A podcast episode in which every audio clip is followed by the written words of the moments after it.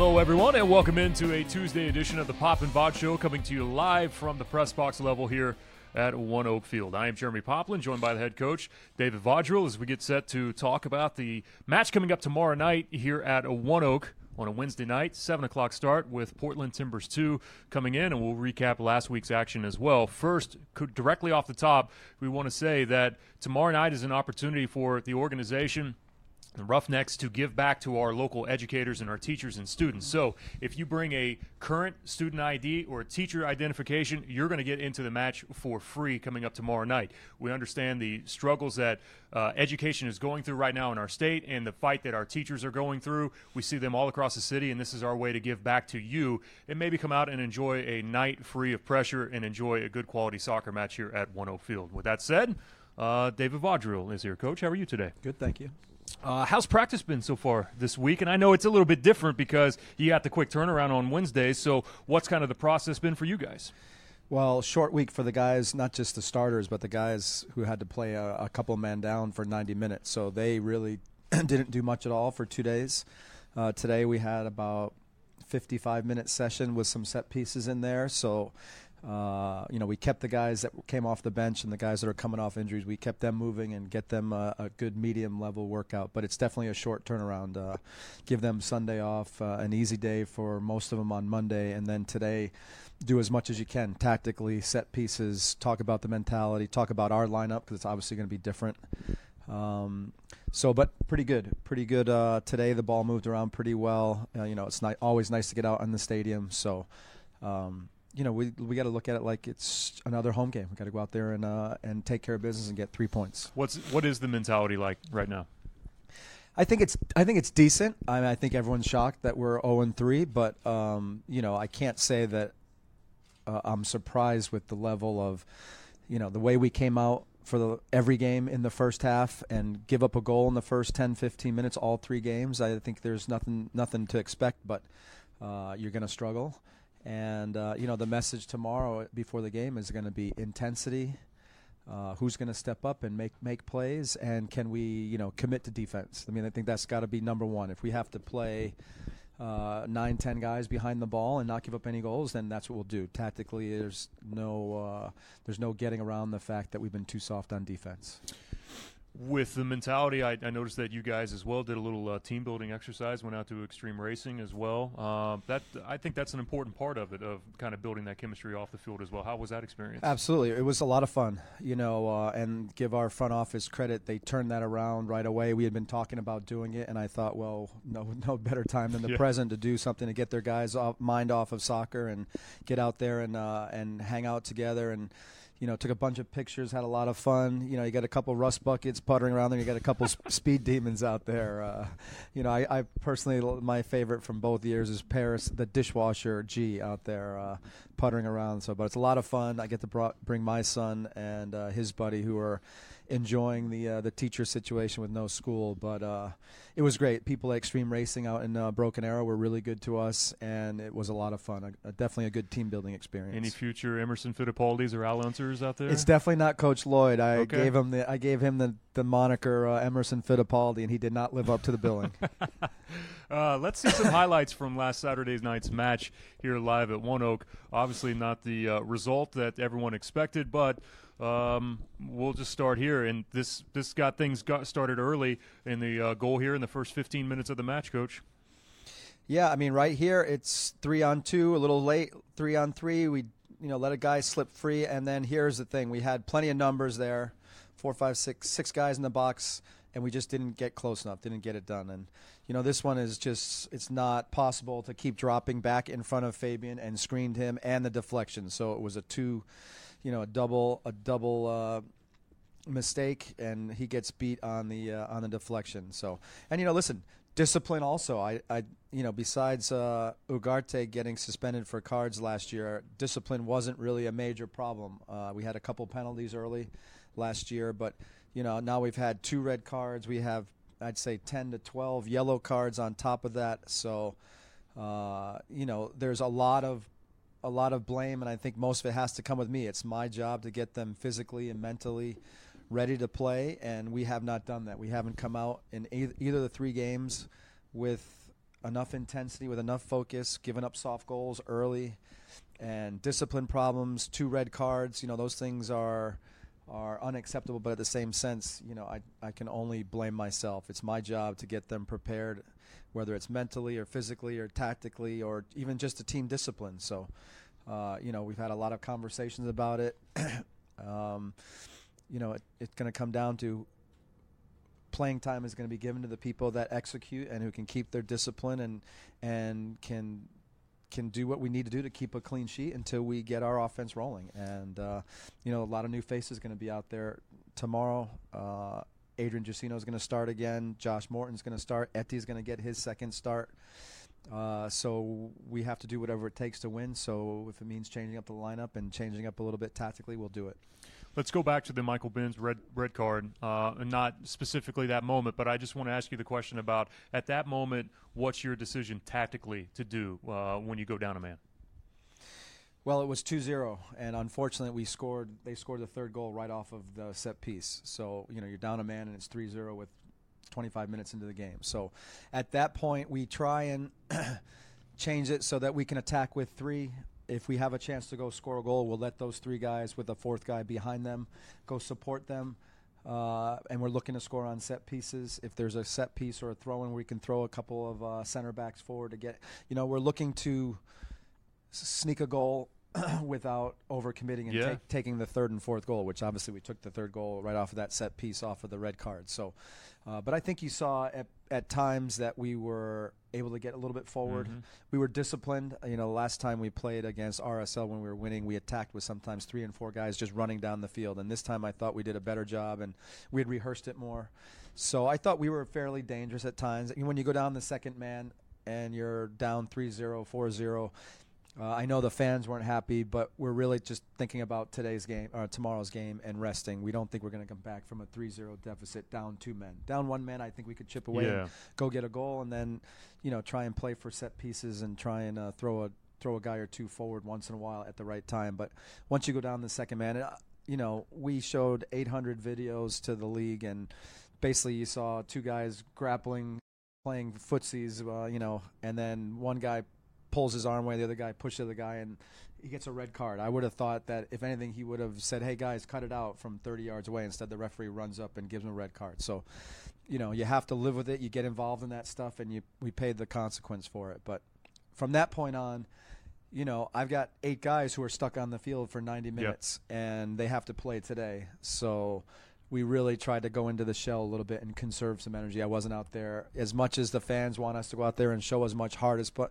to put those guys in that situation where they're chasing for, you know, 45, 60 minutes plus just doesn't make any sense. At that point, there's no way to come back and score 4 goals and make a gambit. Yeah. So we're trying to minimize our injuries, trying to reshuffle the lineup. You know, we took out Rivas and Mirkovic first for rest because it was like, all right, who needs the rest the most, or who are the most important players in our system, and it was those 2 guys. So we got them off to rest, you know, tried to manage the game and look for a goal, but once we get the second red card, we're basically telling the guys, hey, let's make a game up, let's give it a go, but without going crazy. There's no sense chasing all over the field. There's no way to catch up to the ball in that situation, and just put yourself in an injury position where guys are over fatigued and you know, reaching and being frustrated and all that stuff. So it's not an easy situation, but you know, if we showed more maturity and more soccer intelligence and more discipline before that, we wouldn't have been in that situation. But that still doesn't mean that I can just throw it to the wind. I still have to think about the next game. Still have to think about who's available to play next week, you know, for this game, and you just manage accordingly.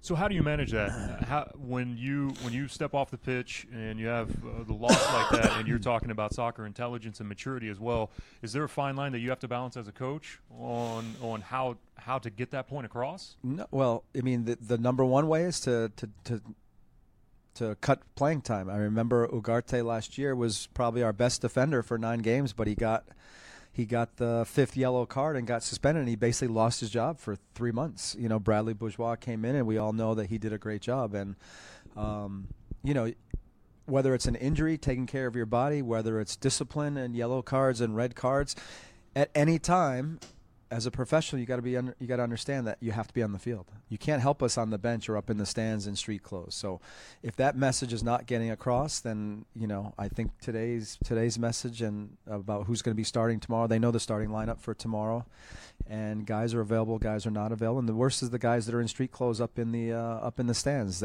There's nothing better to teach you a lesson than to say, hey, not only are you going to miss this game, but you're probably going to lose your starting spot for the next game if the guys who jumped up, stepped up, play a good game. So, I mean, that is the most important stick that you have is playing time. And you mentioned Ugarte as the prime example of that. He's got the captain's armband on. I mean, what better of a person to kind of continue to relay that message even when you're not around, of a prime example of what you just talked about. Right. I mean, you expect the leadership to come from the veterans. Obviously, I have to set the tone, and I have to put the message very boldly and very clearly out there every day. And we will speak again about it tomorrow. I'm sure if you want to take a picture of our board before the game, you'll see some words about discipline and commitment and, you know, playing at a high level and playing smart. You know, you can't play like little kids out here. This isn't a pickup game. This isn't an academy game. This is the real deal. You know, people's careers and their lives and their future and their family's future rests on every game you play. And, you know, for you guys, for the guys that don't realize it, your career could end at any moment. You know, you get the wrong injury, you fall out of form for whatever reason. You know, we've seen them all. Teams fold, the leagues fold. You just don't get your form back. Yeah. You know, and it's people have to value the fact that you're a professional soccer player. And I think when you come out in the field and you see in practice and in games, and I think the fans saw it. There are guys out there in the last couple of games, in the beginning of the last game, that are not giving 100% or not playing hard enough, not playing smart enough. And, you know, I'm under the gun just like anybody else. If someone's not performing, I have to make the hard decisions and try and make it right, whether it means making changes tactically or who's going to play or, you know, what our mentality is and what our tactics are. I've got to make the decision, and, you know, we're already going to have major changes for tomorrow. So the game doesn't need you. The players need the game far more than that, because the machine rolls on with or without you. They have to respect the game. You know, you can't come out here. It doesn't matter where you are, from what background you are, if you're a rookie, if you're a 10-year veteran. Everybody has to respect the game and have to prove yourself every time you step out over that line. Whether there's nobody in the stands, whether there's 50,000 people, whether there's 3,000 people in the stands, you have to respect the game. I always tell people, it doesn't matter if this is second division or first division, if you're in the United States or if you're in Argentina or you're in Italy. Once you get on the field, every league is competitive. The closer you get to the playoffs and the championship game, you wouldn't know that you're playing second division in the United States. You think it's an absolute war and you're playing for the World Cup when you come down to playoff spots at the end of the season. And to understand how important that is, it's a maturity thing, you know, and some people have it and some people develop that mentality where they work hard, not just on the field, but off the field, and so that every day you only have 90 minutes. You know, everyone, I think people are surprised when I'm a little bit laid back after a game, whether it's a win or a loss. My mentality has always been, I get as fired up if I have to get piss and moan and scream and kick and shout before the game and during the game. But when the game's over, I've only got one consideration. Yep. I have to look at what I did, look at what my team did, and go prepare for the next game. It's too late. You know, I can never really appreciate somebody who's crying and holding their heads after the game. It's before the game when you're preparing and during the game when you have a chance to make an impact on the game. Guys who leave something to be had, guys who don't give 100%, guys who aren't prepared, guys who don't communicate and talk and sort out and solve the soccer problems on the field during or before the game. You know, that's the type of player you've got to find. You got guys who are proactive, who are coaches, coach themselves and coach their teammates, and can make good decisions and make tackles. As much as I'd like to be out there and make every decision for them, it's not a basketball game. I can't make every decision for them. You said Etty's going to get his second start coming up. I know it's difficult to kind of gauge by the fact that you were playing down a man and then two men, but what did you see from his performance in his first start? You know, he worked real hard. You know, he's got to work hard on defense, and I think he was committed. He worked hard. He's getting better with the ball. For him, it's more about he's got a really good skill set where he's dangerous to get at people and to run and get behind, but you have to put yourself in that situation, and it's a question of, is he always marking himself up, standing too close? We always say, hey, that's not your girlfriend, that's your opponent. You know, you shouldn't be standing next to him walking when your team has the ball. You should be open or running by him or running back open to get the ball. And in the flow of play when you're playing in a professional level at USL or MLS or Open Cup level, you've got to be open and available at all times. You've got to be able to come and get the ball and turn and complete a pass or beat the guy or be running behind. And if you're not doing that, you're not doing it right. But I think he deserved to start, and he's going to start again. So we put the faith in him and give him the freedom to go out there and express himself, and with still having the discipline to work hard on defense and to bring his teammates into the game. Now the next question is, before we talk T2, health-wise, I would assume that Perez is then still unavailable. Perez is available. He won't be the first option, but he's available. Okay. Maidana's available. Perez available. Gamble's available. And Christian Rodriguez is probably still too far away. Okay. So, and then Riggs and Bins are carded, so they're not eligible to play. So this will be the second game of a three-game road trip for T2 coming in. They fall on the road previously to Real Monarchs. 4-2 was the final there. What have you seen from T2 on film? You know, like they were last year, young. Besides, you know, you bring Moen, who we're very familiar with, but pretty young. Brand new team, it looks like. You know, new coach at the first MLS team at the MLS team. A lot of new faces, like most of these USL reserve teams are. The kid Arboleda stands out from last year. He's good on the counter. He's good in open spaces. I think he scored a couple of their goals, probably most of their goals in the three games they played. But you know, we thought we'd have an advantage with the last game with the guys, Orange County, having just played a couple days earlier in Oklahoma City and being on the road, and we didn't get the bounce we were expecting. They came and took it to us. They scored the early goal. They pressed us and gave us problems with their pressure. So I'm not going to sit here and tell our team, hey, they're tired from a long flight and they played on Saturday also. We should be all over them.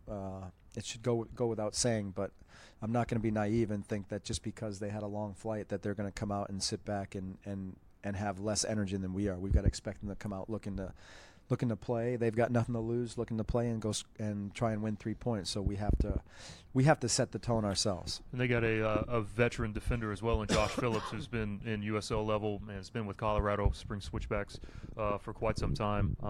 You know, just one of those steady players that you find in the league. Yeah, I think that's the strength of their team. Besides getting out in the counter, they got the two young guys up front, and Arboleda, but then with Mo and Phillips, the two guys in the center back, I think that's the strong point of their team. You had mentioned in the early portion of the broadcast here that you're going to do what it takes, whether that means you have to set 9 or 10 behind the ball, then that's kind of where you're at given the style of lineup that you're going to be forced to play coming up on tomorrow night. Yeah, we expect them to play some type of like 4-4-2 or 4-4-1-1, however you want to call it. So we'll change our tactics. We have to also change to the personnel we have available. Mm-hmm. So we've already addressed it. We've made the changes. We know what the starting lineup is going to be. There's going to be new guys in the starting lineup again. And, you know, that's why you sign 17, 18, 19 players. You have to go out there and use your whole bench. And, you know, it's a long season. You're going to have injuries. You're going to have, you know, 6-7 games in a month plus Open Cup games. So you have to rely on your bench. So, you know, Josh Morton, Adrian Giussino, Etty, these guys have had a chance to step in, and I think they've all done very well. So they're going to get rewarded again.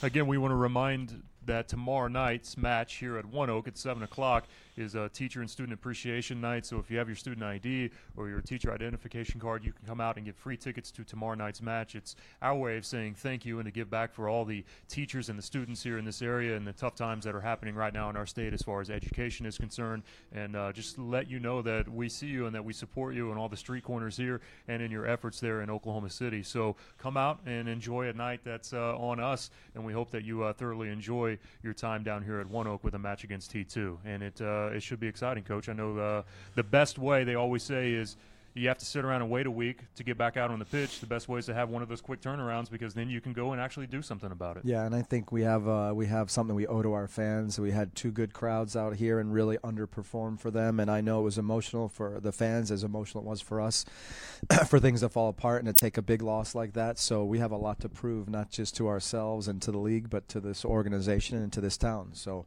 got a lot of loyal fans out there who were sitting there questioning themselves and questioning the team and questioning myself, and you know, the only thing you can do is keep working hard and be a leader and work as hard as you can and be as smart as you can and go out here and hope we turn around and pull out a result and go for 3 points. And either way, I would expect the very least that we work our rear ends off. We play high-level soccer. You can't guarantee a win, but I think the fans owe a little bit more than what they saw the last game.